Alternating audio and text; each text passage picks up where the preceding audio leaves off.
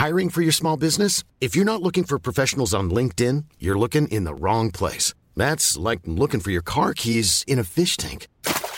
LinkedIn helps you hire professionals you can't find anywhere else, even those who aren't actively searching for a new job but might be open to the perfect role. In a given month, over 70% of LinkedIn users don't even visit other leading job sites. So start looking in the right place. With LinkedIn, you can hire professionals like a professional. Post your free job on linkedin.com slash people today.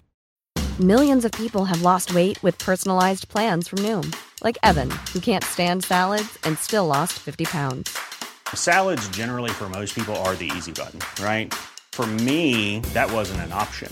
I never really was a salad guy. That's just not who I am. But Noom worked for me. Get your personalized plan today at Noom.com. Real Noom user compensated to provide their story. In four weeks, the typical Noom user can expect to lose one to two pounds per week. Individual results may vary. Since 2013, Bombas has donated over 100 million socks, underwear, and t shirts to those facing homelessness. If we counted those on air, this ad would last over 1,157 days. But if we counted the time it takes to make a donation possible, it would take just a few clicks. Because every time you make a purchase, Bombas donates an item to someone who needs it. Go to bombas.com slash ACAST and use code ACAST for 20% off your first purchase. That's bombas.com slash ACAST, code ACAST.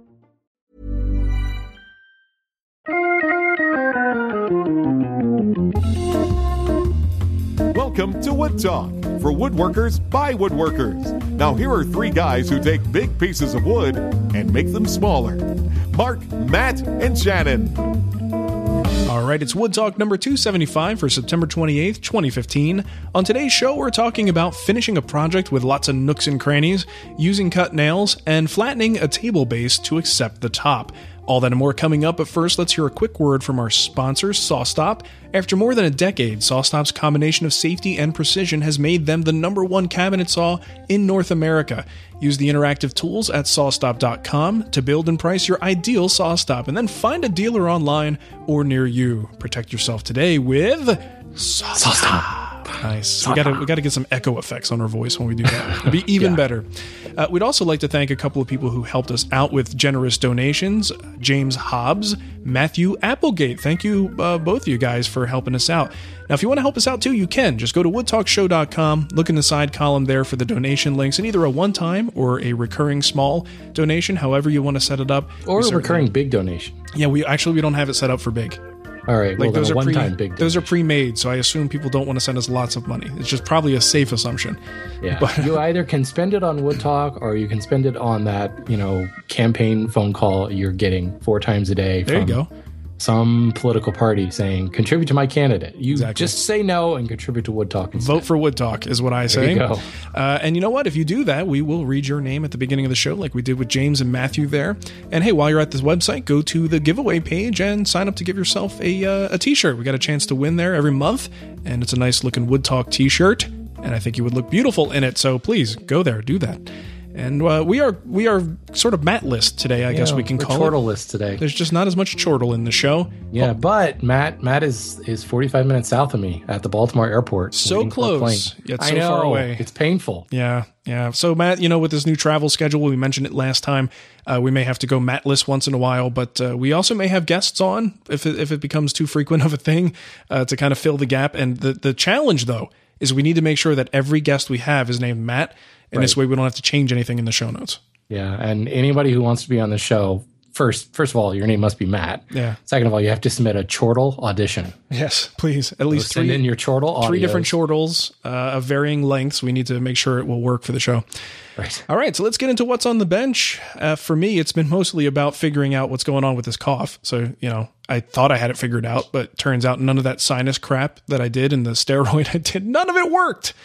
uh, so we're actually now thinking it might be a reflux issue. So uh, all the doctors out there are like, "Yep, I knew it. I, I knew, Knew it. it. What an Too idiot! much barbecue. Too much barbecue. That's it. Eat, eating barbecue an hour before bed just isn't good for you. Who knew? Uh, so yeah, so I'm, I'm still currently trying to fix that. So if I cough a few times during the show, my apologies. I'll try to keep it out of the microphone. Uh, but I did wind up getting back in the shop and getting ready in spite of all the craziness with my family. Baby still in uh, the NICU, hopefully coming home at the end of this week. But I was able to get into the shop and start the gaming table project.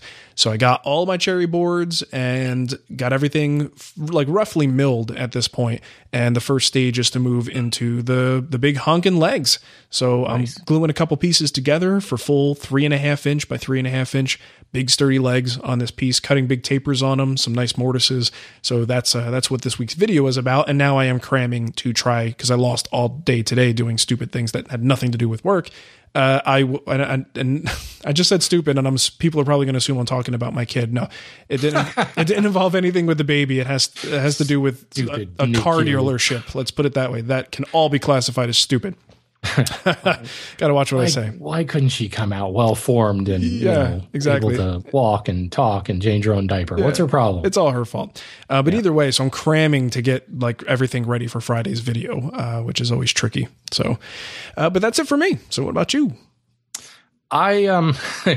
I am really far behind on a bunch of stuff, and you know it, it's good to hear you say this stuff because you do this full time, yeah. and you have well, I mean, technically, I, no, I think you have a hard and fast rule, five days a week, right? I do now. I have like a, a, normal, quote unquote, normal work schedule that I allow right. myself. So you've got five days a week to do this, and yet still uh, the stupid stuff, yep. you know, errands, and I mean, it's amazing. Well, stuff's go, closed on the weekend, right? You know, so there's some things you have to do on Monday. You know, doctor's appointment, run an errand for this or that, and before you know it, six hours have gone by, Days and. Done you know, there, there's a point where you're just like, it's not even worth going in the shop at this point. Yep. So it's just been one thing after another for me this year. And I have had a couple of jack planes sitting on my sharpening bench kind of halfway through restoration. Mm-hmm. And, and they're actually already like, I gave them away to hand tool school members. It's just it's terrible that I haven't gotten them out to them yet. Um, so I was like, you know what? I'm gonna just do nothing else. Everything else is to stop because the minute I stop to do restoration, which by the way, I hate restoring tools, it's yeah. awful. So it's like, you know, I need to work on the project that I'm really enjoying and having fun with, and also under a deadline. Or I can stop doing that and do something I hate doing. Yeah. You know? So you can understand why it keeps getting put off. So finally, I was just like, this is ridiculous. You know, let's get this done. I'll put them in boxes, ship them out of here, and get them done.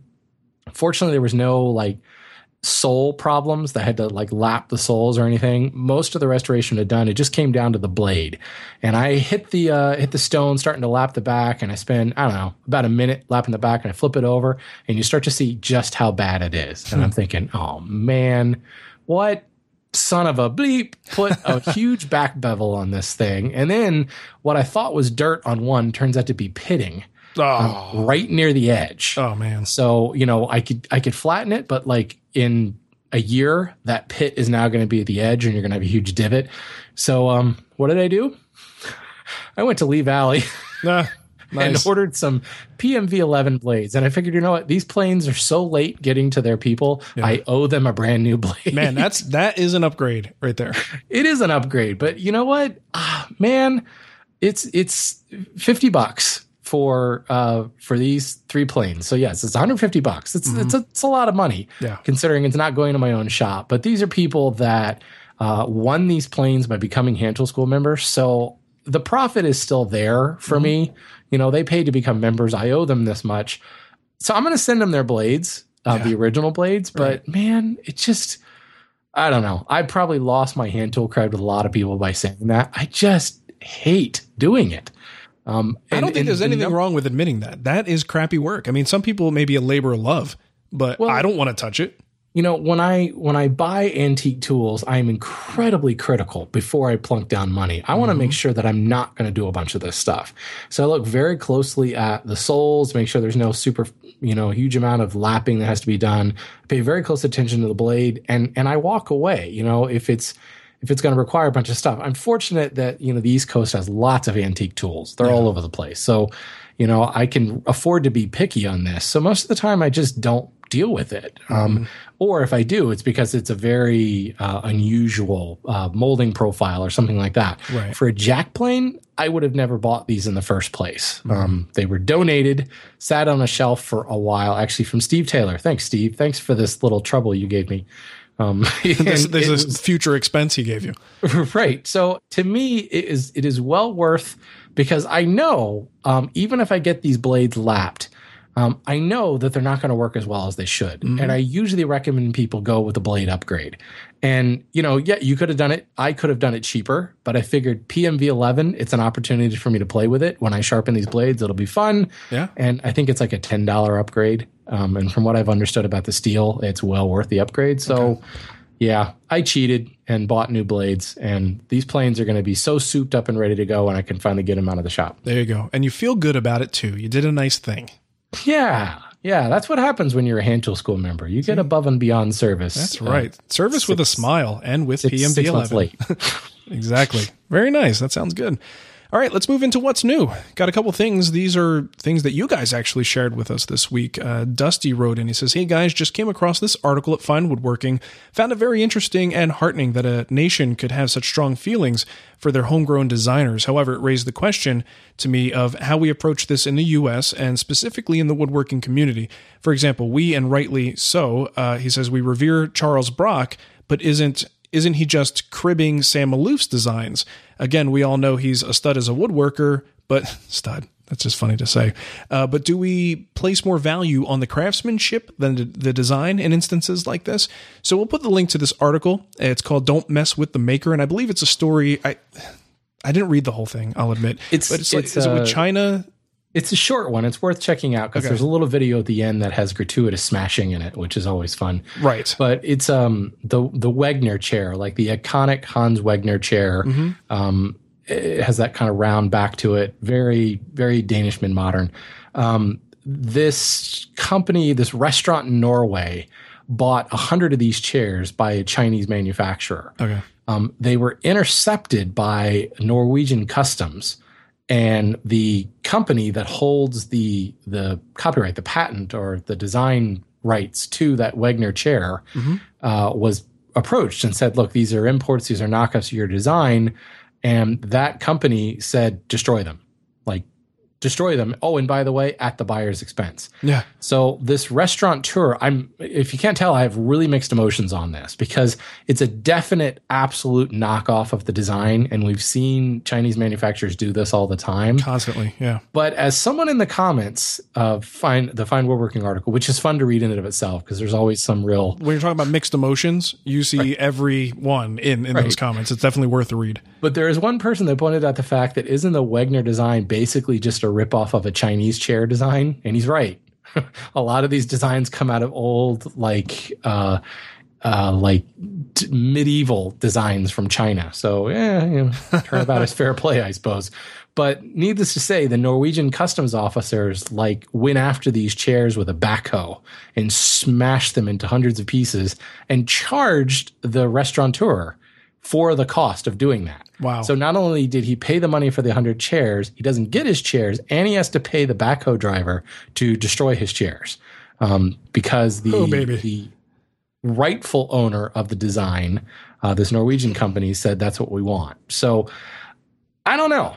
You know, I'm all about protecting intellectual property, but uh, This is an I don't know. extreme, certainly. Yeah, like if you're going to have this an extreme. if you're going to have this that- conversation, it's usually about a should we, shouldn't we sort of thing. Not should we destroy it at this person's expense. Like it's Right. not going to Well, go that and, far. You know, usually. the restaurant guy, he's probably never even heard of Hans Wegner. You know, should he be blamed for not knowing? I mean, he, he probably went to like a restaurant supply catalog and saw this and said, "I need a hundred of them." Um, maybe, maybe he did. Maybe he said, "Oh, this is great. I love this chair. I could get it cheaper somewhere else." You know, I mean, I don't know. It's a tough call. I mean, I look at the chair and I would not have known that it was a protected design necessarily. Right. But if I was a restaurateur and I was, you know, trying to get a good uh, quality chair that would stand apart in my restaurant, I I could see it's a, a definitely a plausible argument that he had no idea what it was that he was he was purchasing in terms of it, how protected it was. I wonder are the I know that obviously they clearly have permission to do this, but how strict are their laws on this? Is there precedent for this sort of thing out there that people should know when you buy your furniture to make sure it is not some sort of protected design, or is this like the first of its kind? I'd be curious how much history there is with this. Well, I honestly don't think you would see this happen in the U.S. Yeah. Uh, I think. Well, first of all, we have way too many lawyers here, so Yeah, there'd be a there lot of suing a going bunch around. of people on either side of this coin ready to to go after this case. Um, Norway, I guess, is just is a lot stricter. They consider themselves to be the um, like the fathers of the Danish mid modern design. Mm-hmm. Um, I say that like they shouldn't be. I, I think they actually are the fathers of that design. Yeah. So they're probably rightfully protective of an an iconic kind of nationalistic style. So maybe maybe there there is no precedent, but just because it was a Wegner who is kind of considered like the icon of Danish mid modern, maybe they said, you know, you could go after this guy, but not Wegner. That's Yeah, where we a- draw the line. A don't national treasure sort of thing to Yeah, them. yeah, it might very well be. But uh, you know, I, I really don't know how I feel about this. I could come down on either side of the coin. It's How does it? Well, and I don't know that we want to even get into this too much because you get into the whole copyright furniture design thing, and that's an area where we uh, constantly venture into and find out that we don't know anything. Right. Uh, as we will find out in the comments afterwards. So I don't want to say too much about it. Um, but you know, it, with regard to what he brought up with Charles Brock and Sam Maloof, um, that I think that is something that is constantly uh, tossed around, and you'll find people have different viewpoints on it. And even when I when I built the the sculpted rocker in the guild, you better believe that was a thought in my head. And I even wrote an article about this because I got to a point where I was like, something about this doesn't feel right, and and I wanted to build it, and I wanted to make sure that we did it in the guild. Uh, number one, I didn't have the time to actually work out all the dimensions myself, so I wanted to partner with someone, and Charles Brock was open to it, and it worked out well. So you know when we did it ourselves, it was something that I was super concerned about. What are the legalities here? And even if this is a gray area, is this a bad, like, sort of, are we leaving a bad impression with a lot of people by promoting this, what is basically a Sam Maloof knockoff design? But I think there's a there's a big difference between teaching people how to make something so that they can make one for themselves versus opening a shop down the road who's going to compete by selling these to other people. Yeah. I think once you start selling them, uh, it ventures into a different arena. So that's why I felt, I honestly felt that I could sleep at night with what I did. And I uh, give a percentage of the proceeds to the Maloof Foundation. And that makes me feel better, honestly. No one made me do it. I just feel like that's what I should do. So, I mean, well, and that and that's where in this particular story I really get mixed emotions because it was 100 chairs. that's a lot of chairs.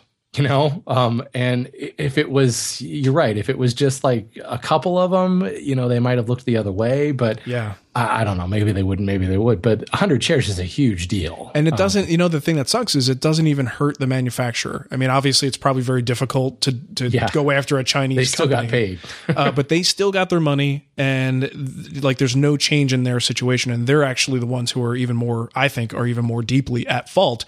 But Yeah. this is just run of the mill business out there. yeah. But i mean this whole thing especially with like the the maloof brock thing is it brings up the whole inspired by. Technically all you have to do is say i altered the design a little and now i've been inspired by sam maloof and and i know that that charles brock did that. I mean he changed a lot. He changed some angles he changed the width of it he changed a bunch of stuff that when you put them side by side you know they're very different chairs. But mm-hmm. to maybe to the woodworker they're very different chairs um, to the average layperson, and again, back to this restaurateur that bought a bunch of Wegner chairs, who probably doesn't even know who Hans Wegner is. Yeah. Um, you know, it, it it's tough. I mean, there's different audiences here. Uh, I don't know. I don't know, man. I mean, and then you go back to the fact that at what point is it okay? You know, I mean, there's a whole bunch of designs out there uh, by Thomas Chippendale. He made a book of mm-hmm. his designs. Yep. You know, w- are we ripping him off? Stick- oh no, you know, he's Stickley. 300 years old. That's okay. Well, exactly. Yeah. There, well, there's a lot of Stickley stuff out there too that is just kind Exactly. of, it's just what you would call mission style. You know, but in reality, it's a Stickley design. I mean, there, there's a I lot mean, of you could things. say Sam Maloof is dead, but the Maloof shop lives on, still making that. George Nakashima has passed, but his daughter Mira is still making this stuff. Um, you know, Hans Wegner's been dead for at least a couple of decades. I think I don't actually know when he died, but he he was at his heyday during like the Kennedy um, presidency. Oh, okay. So that'll tell you. He's been gone for a while. Mm-hmm. Um, the company that now makes them is no familiar relation whatsoever. Yeah. They just happen to own the copyright. Like Michael Jackson owned, um, what was that? Shoot. oh, the Beatles thing you're talking about? The Beatles. Thank you. Okay. You know, and you couldn't put the Beatles on iTunes because Michael Jackson wouldn't allow it. You know, Right, it's just like that was a little weird. Well, here's a company that you know really has no ties. They just happen to make that design and bought that design. Um, I, I don't Yeah. know. I just wish the Chinese company could have felt some of this pain. You Yeah, know, if it- exactly. It, just sucks that I mean it's fine if you want to re, uh, enforce things this way, but the real like villain here walks away with no penalty whatsoever. Yeah, I mean, it comes back to that. You know, you hear a lot of people very passionate about buy American. I'm a, I'm a big believer in that, but I also believe that there are foreign countries that make stuff better than we do. So there are some areas where I'm not all about that. Um, but I think the closer you can get to the source, um, the designer, I think the better off will be. Yeah, yeah, I agree. Well, you know what? Let us know what you guys think. We don't want to like hash out a big argument here, but uh, it's a, it's an interesting thing to ponder. I don't know that there is any true right answer to this, and there's a lot of gray area to it. So, uh, Even just hear. thinking about it, like you had said, Mark, when you talked about your Maloof thing, I mean, you put a lot of thought into that and you made some uh, concessions, not the word, but you made, you took steps to make yourself feel better about it, which tells me you put some thought into it, Yeah, you know, yeah. which is very cool. So, So, that so the go- the government should come to my shop and just destroy my chair. yeah, That would be funny. that's okay. Your daughter will do that. That's true. It's in the house, so it's fair game. All right. So on the on the thought of original work, we got uh, an email from Jesse who said, "I just got back from a work assignment in Ireland and had the chance to check out a couple of furniture designer builders there, which I found really interesting because both of these websites do not say furniture makers; they're very clear to say, uh, sorry, they're very clear to say designer maker. So the whole maker term, even abroad, is just as big. it's on fire. Not, yeah. Anyway, um, one of them, uh, his name is Martin Gallagher, martingallagherfurniture.com. He's a, a young designer just starting out. And then another guy, Joseph Walsh at josephwalshstudio.com. I love his Who's music. been at it for a while. Now, he actually got to meet uh, both of these designers a little bit with uh, Joseph Walsh, spent more time with his PR person, but it's a really interesting contrast. First of all, uh, Martin Gallagher, um, right out of school, out of design school, and you can definitely see that young design school grad. His stuff is awesome. Yeah. But you can see, oh, he took a class on the Cotswold School. He took a class on the Bauhaus style. It's very, very cool stuff. But then you go to Joseph Walsh, who did not go to any schooling. And his stuff is so off the wall, crazy, insane, mind blowing. Um, so it's just kind of interesting, you know, Nice. what does school really do for you? I just read an article earlier this week about like one of these famous artists saying, "Don't go to art school. Yeah. It's it's a waste of money." Here's a guy who never went to school, and he's got like a full blown shop with people that take. Uh, well, Jesse actually said it in his email. Um, build times are measured in months by a staff of a half a dozen or so. Um, just crazy stuff. I will put the links to both of these websites. Um, definitely worth checking out. Um, very cool in very different ways.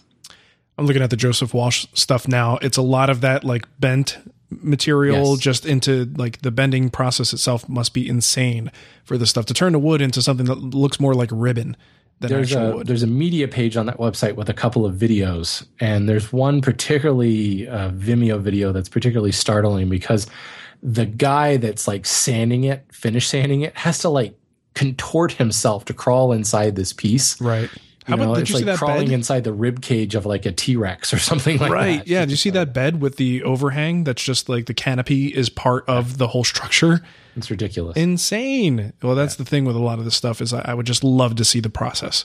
Show me the process. yeah, I can't even imagine how one like goes from paper to actually constructing that. Yeah, I would look at that on paper and go, yeah, that's just not possible. Sorry. Right. I like, would, I would want to know what you're smoking. yeah, you mold that out of mold paper. that out of plastic, maybe. Uh, out of wood, not so sure you're going to be able to do it. But yeah, there you go. Yeah, there's some high grade pharmaceuticals involved in that design. Faux show. All right, let's move into our poll of the week. We don't have a new one this week, but we do have the results from last week. And the question was about the effect of kids on your work on your uh, woodworking. And uh, let's see, I actually probably got a lot of updates to this today because I just kind of pushed it out this afternoon a little bit heavier. Anywho, we got about 35% said that the effect was great, had to really drastically change my shop schedule. 21% said 21% said it had some impact. 10% said started woodworking after my kids were grown. Uh, 6% affected me very little since I'm a hobbyist. Another 6% said almost had to give up woodworking. That's interesting. And less than 1%, which was uh, nice to see, uh, said that they had to give up woodworking when they had kids. So, uh, and then actually 21% said no kids. So No kids. out of the running. Um, yeah. Well, I don't know about you, but I actually voted that it greatly changed my life. and, and I just have a puppy, but my God, that's been a huge change. It has, yeah. I think for me, it's it's we we were talking about it earlier on about my schedule. Is I like made it a promise to myself that I would not be working when my son was home unless it was like a particular crunch time and I really needed to to get something done. Uh, so I really do try to work like an eight to five schedule, and I don't work on the weekends. So uh, yeah, it definitely has changed my available time. Uh, like in a business that I I made by working at least f- anywhere from fifty to sixty hours a week uh, dropping down to a regular work schedule is a little bit tricky. All right, right, believe it. let's move into kickback. Kickback. What we got here? Oh, I got a voicemail kickback from Nick Choi, and uh, it's about having a computer in the shop. Mm, I'm calling in regards to uh, some computer questions that Shannon had in episode, what was it, uh, 273. Um, his main concern was uh, dust interacting with the computer itself, and uh, the main solution that I uh, that I recommend is uh, using water cooling.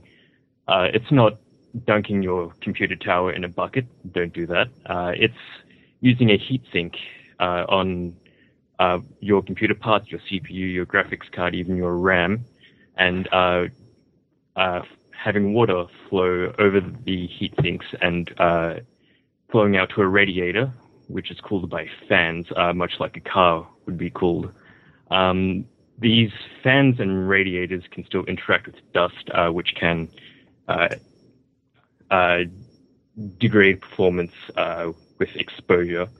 So one possible solution is to route the water to the radiators outside of your shop, your building, and uh, cooling it outside. Uh, you can find many YouTube videos online. Uh, you can find many written tutorials online, and I think that would be your best option uh, in a wood shop. It is slightly complicated and can be quite expensive, uh, but if you know what you're doing, uh, then it should be fine.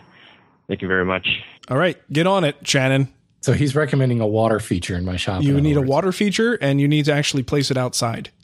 I think if I have a water feature, I have to like go all Wilbur and buy all Japanese tools and have like Right. You know wooden flute music playing in the background. it's a bamboo growing in the corner. It sounds like if if you have a, a shop that requires like I don't know maybe you're doing computer generated things and you have those in that dusty environment. That sounds like a reasonable way to go if you're looking for a long term solution. That seems a little bit, just a little bit excessive if what you're doing is, you know, checking your email you know, or, or streaming your videos to the shop. You know what I mean? Like that's probably a little more than you're willing to do. Right. I'm thinking I'm thinking just going solid state, not having moving parts is probably going to be enough. Yeah, a But, good start. You know, I, I there's been a lot of advice, um, a, a lot of very informed advice, Oh, yeah. not just people shooting from the hip too. So uh, I appreciate that. I was uh, I got the the responses that I need and lots to think on. So I Well, what's uh what's the dude's name so we can thank him? The guy that sent the Facebook thread. He's an IT guy and put posted yeah. this to his IT friends. And there's like uh, this the screen grab of tons of replies. 20 different responses. And what was interesting is, you know, when you post a question and you bring up, you just say the word Mac to a bunch of IT professionals, and usually that's enough to start like a turf war. Um, this was actually a lot of really uh, nice, thought out responses. Civilized. Yeah. And I'm not going to be able to find that in my email, but uh, you know who you are. Yeah, thank you. The That was man. nice. Very nice of you to send that. All find later. moving to the next one. Uh, So this uh, this one, oh, this is you. Never mind. Yeah, it's me. That's why I was going. Uh, it was it's uh, from Alex. He says, "I remember seeing this project where the guy incorporated mahogany, similar to Sapelli, with cherry and wenge. Now, remember, I think this was our uh, weekend show last week where we talked about combining a, a particular species with Sapelli. Uh, he says they that the guy used uh, Sapelli. Oh, he says mahogany, which is similar to Sapelli, with cherry and wenge. I love the mix ever since the I've seen it. It's a LumberJocks post." Uh, he says, I'd love to hear your thoughts on this mix of species. And as always, it was a great episode. Keep up the wood talking. Uh, so I have to remind myself of which one this is. Hold on. Boop, boop, booty doo doo. Bing. All right. So it's a chest with Okay. with uh, mahogany, wenge, and cherry. Is it? Yeah. Uh, That's what he said. It's nice. Excuse me. Three woods in one species, you really got to be careful. I mean, that's yeah. that's a that's a difficult thing to pull off. Uh, frankly, I like it. Um, it is definitely something that I could see not everyone will like, but if you're going to do this, I think that's a fairly handsome design, personally. Yeah, there's some nice compliments there. Mm-hmm. Um, definitely the cherries in the same color palette, which makes it nice, and then you've got that contrast. But I think anytime you contrast with a by going darker, ends up being better yeah. than contrasting lighter. Sure. I could, well, I don't know, totally be wrong there, but personally, I think that sounds looks better. Well, and the thing that you might need to be careful of with with a situation like this is you can't always judge where that cherry is today and say that that's where it's going to be in a couple of years because you'll be living with something that's actually much more intensely darkly colored as the cherry ages. So you may find uh, I did this with cherry and walnut one time, uh, where the walnut uh, and the cherry started to become a lot more alike as time went on. So the contrast was there before, and now it's not so contrasted because everything darkened up on the cherry, and actually the walnut over time might actually wind up getting a little bit lighter.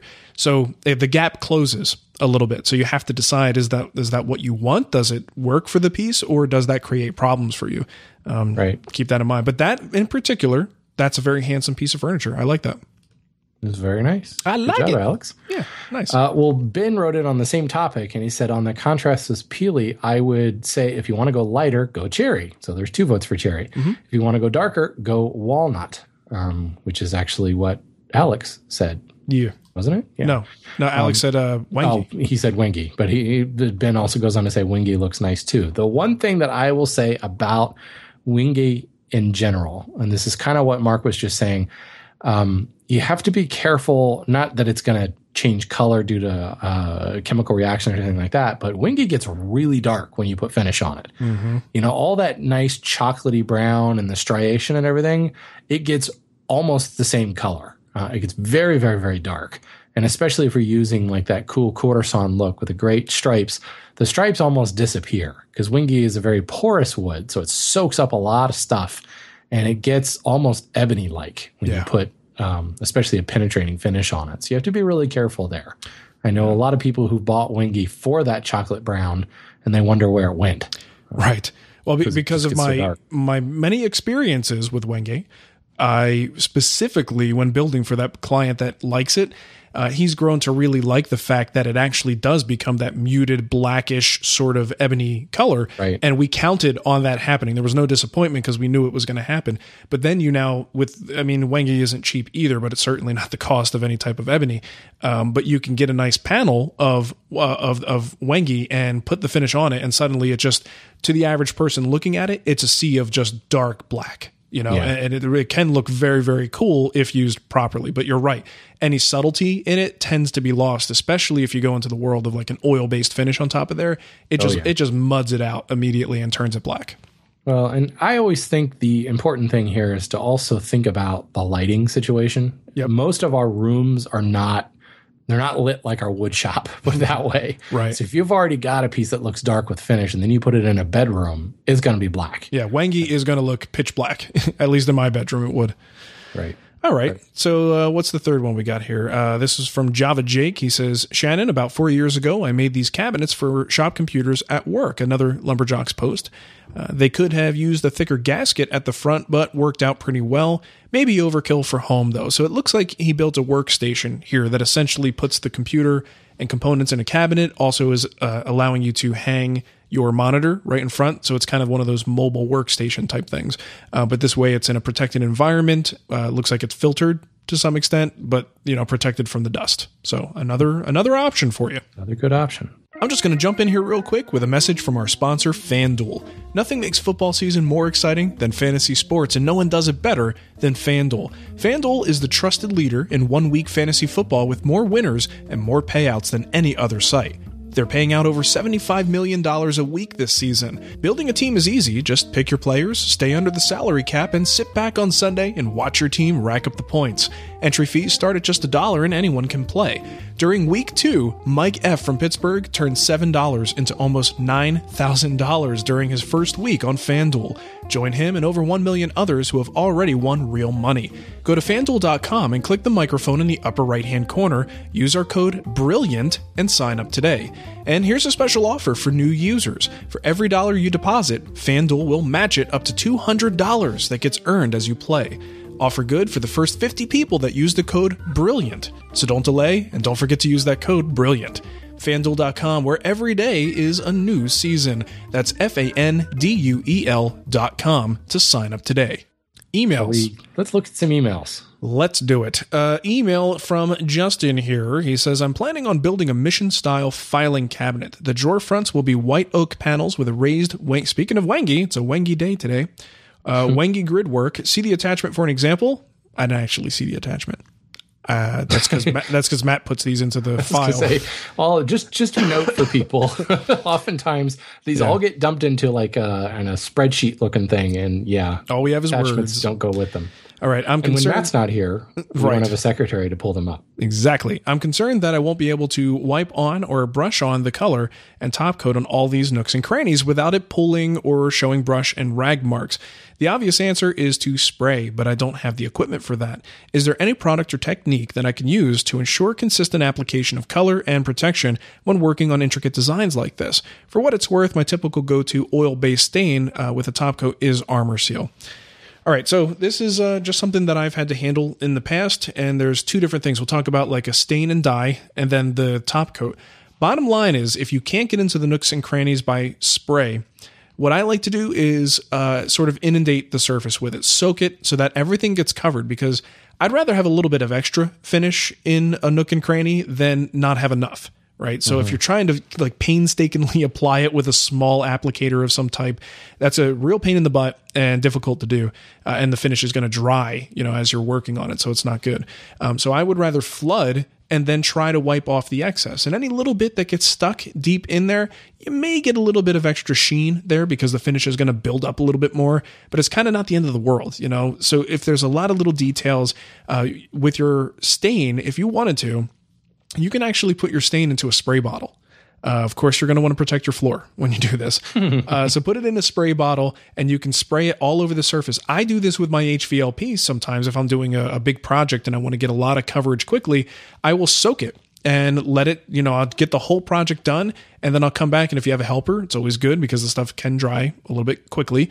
Um, get some, uh, get two hands going, a rag in each hand, and start wiping and you're basically flooding and then wiping back. You'll get good, even coverage all over the place.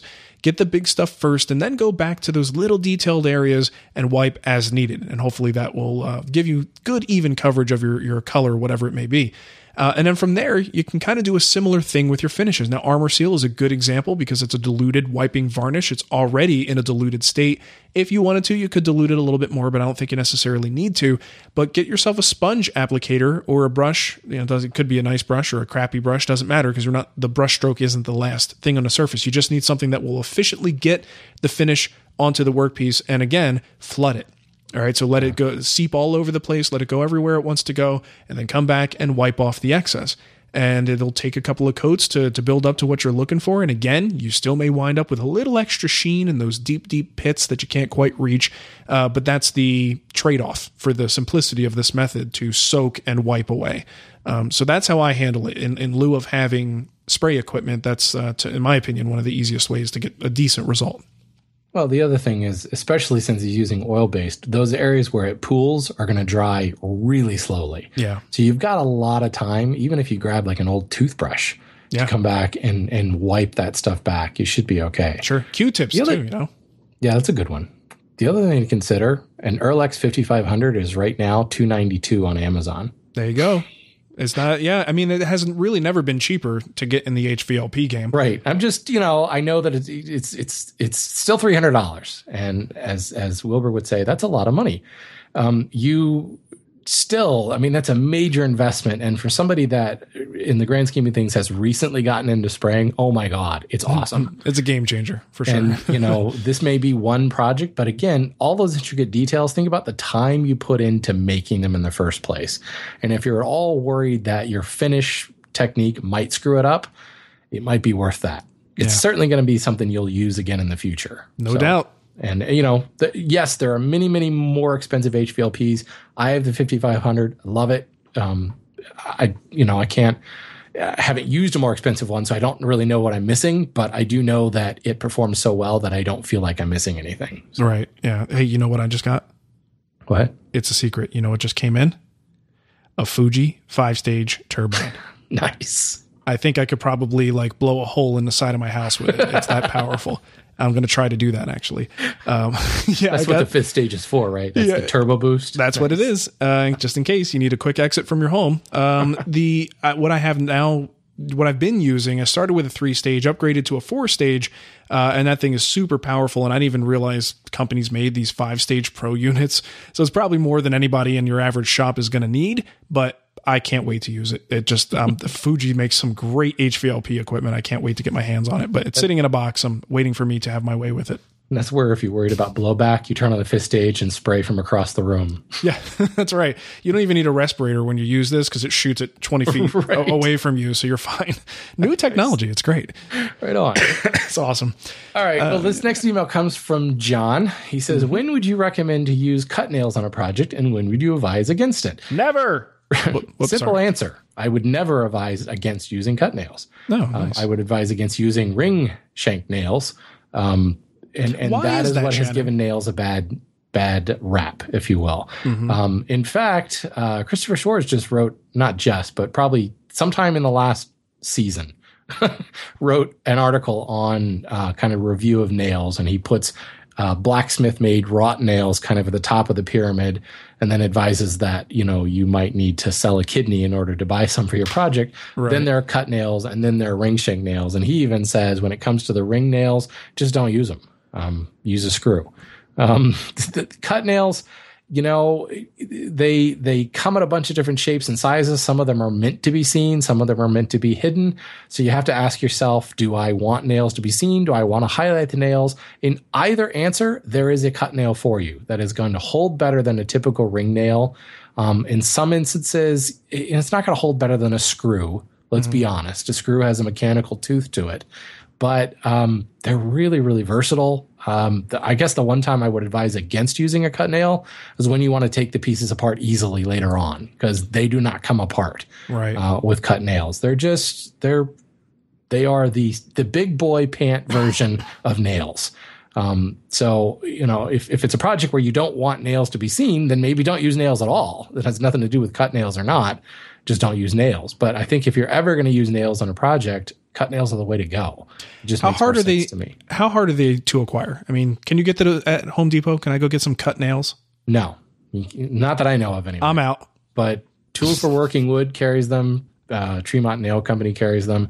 Tools for Working Wood, at least for me, granted they're in Brooklyn and I'm you know in Baltimore. Mm-hmm. I order from Tools for Working Wood, and they're almost faster than Amazon Prime at this point. Wow, shows up the next day. You know, Jeez. so uh, there's really no reason. Um, I, I I don't know. I I don't think it's that difficult.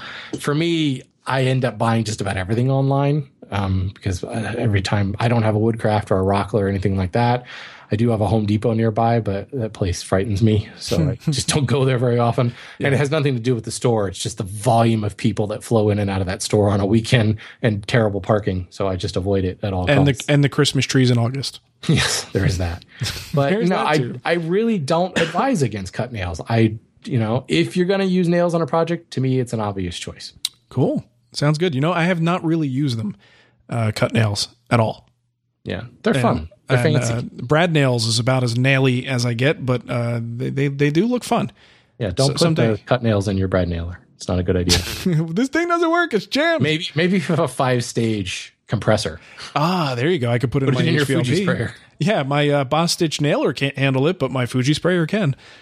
oh man! All right. Well, we got a little um, double question here uh, that both of us are going to sort of chime in on. Since Matt's not here to answer his fair share of questions, he's gallivanting in the uh, Baltimore airport. Yeah, he's getting a body cavity search at Baltimore Security Yeah, right that's what it is. Uh, let's see. It's from Matt. Coincidentally, says, I've made several table esque pieces lately and have a hard time flattening the carcass tops to accept the tabletop with no gaps. What are your secrets? Now, I asked Shannon for clarification on this to, to figure out exactly what he means. And what Shannon me thinks he means is that when you have the legs and aprons of a table together and you put the top on, uh, Matt is having trouble where he's seeing gaps somewhere in the assembly there, right? So that's what we're going to address. Any tips or things that we have uh, to help get those things, make them gap free. Uh, right. So uh, I'll let you take it first since you threw this one in there. Well, the easy answer is uh, screw it down anyway.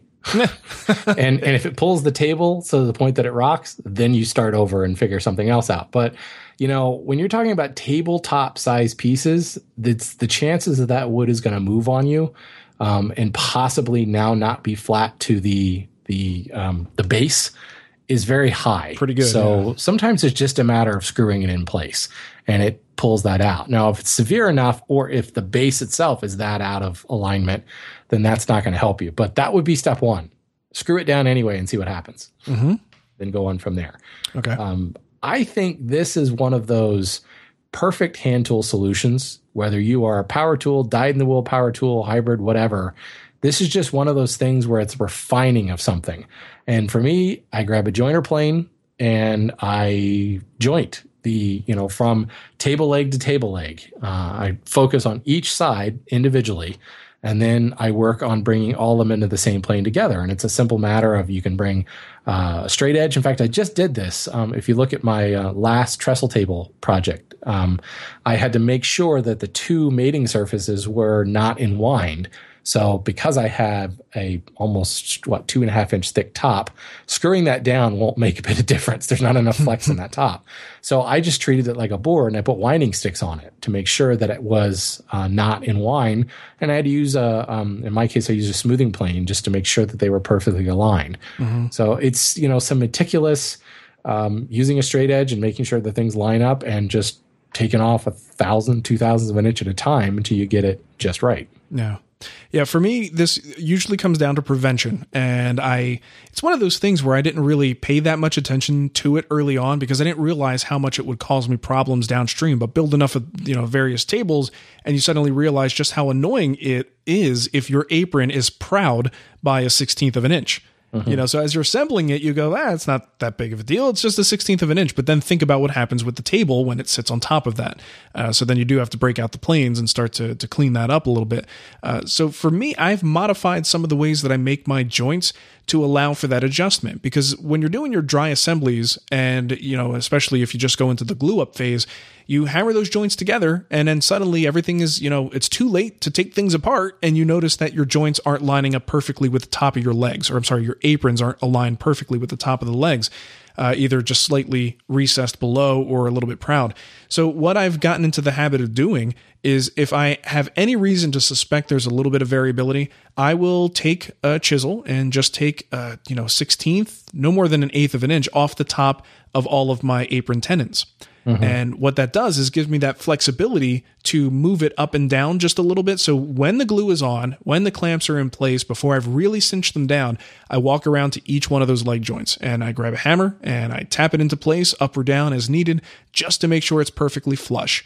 So if you do that, you're starting off on the right foot, and chances are, if there are any gaps, it is because your top is is starting to cup or warp just a little bit, and you could deal with that, you know, directly by uh, how you attach it to the uh, the base. But you don't have to suspect that the base is the problem, right? You know, yeah, so that's for, a that's a good point. It's kind of like you know pre-finishing, if you will. It's yes. it's it's pre-jointing those edges before you put it together. Um, exactly. I like the idea of adding the wiggle room in. Yeah, and that's just something. Anytime I've had an apron that meets a table leg, it's got to be flush. If it's not flush, I'm basically promising myself more work later. And if it's right. if it's if it's recessed, that's even worse because now you've got a gap. You know, so then you either have to fill it or you have to take everything else down to somehow you know meet that right. gap and make sense with that gap.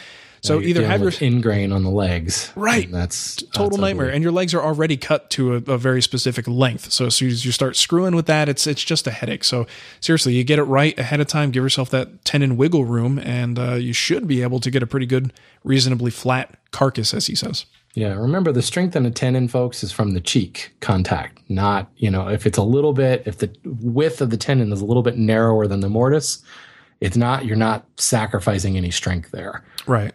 I mean, I suppose you are, but, But it's such a minute think- amount of strength you're sacrificing. Yeah, I would say technically there's probably a loss, but uh, Yeah. in, in practical purposes and for our purposes, probably not that big of a deal. Right. I do it all the time. All right. Well, that's going to really do it for our show here today. If you want to support us, you can. Yeah, you could set up a recurring donation over at woodtalkshow.com, or you could go get a Woodtalk t-shirt at the woodwhispererstore.com. That's TWW store.com.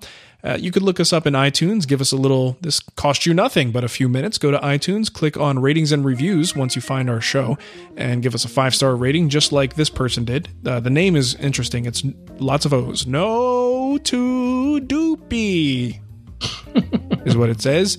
Not bad at all. Great podcast. I ran across this podcast while being bored, and I'm glad I did. Matt, Shannon, and Mark make a great combo, especially coming from different styles, such as hand tools and power machinery, so it gives you multiple points of view and different ideas.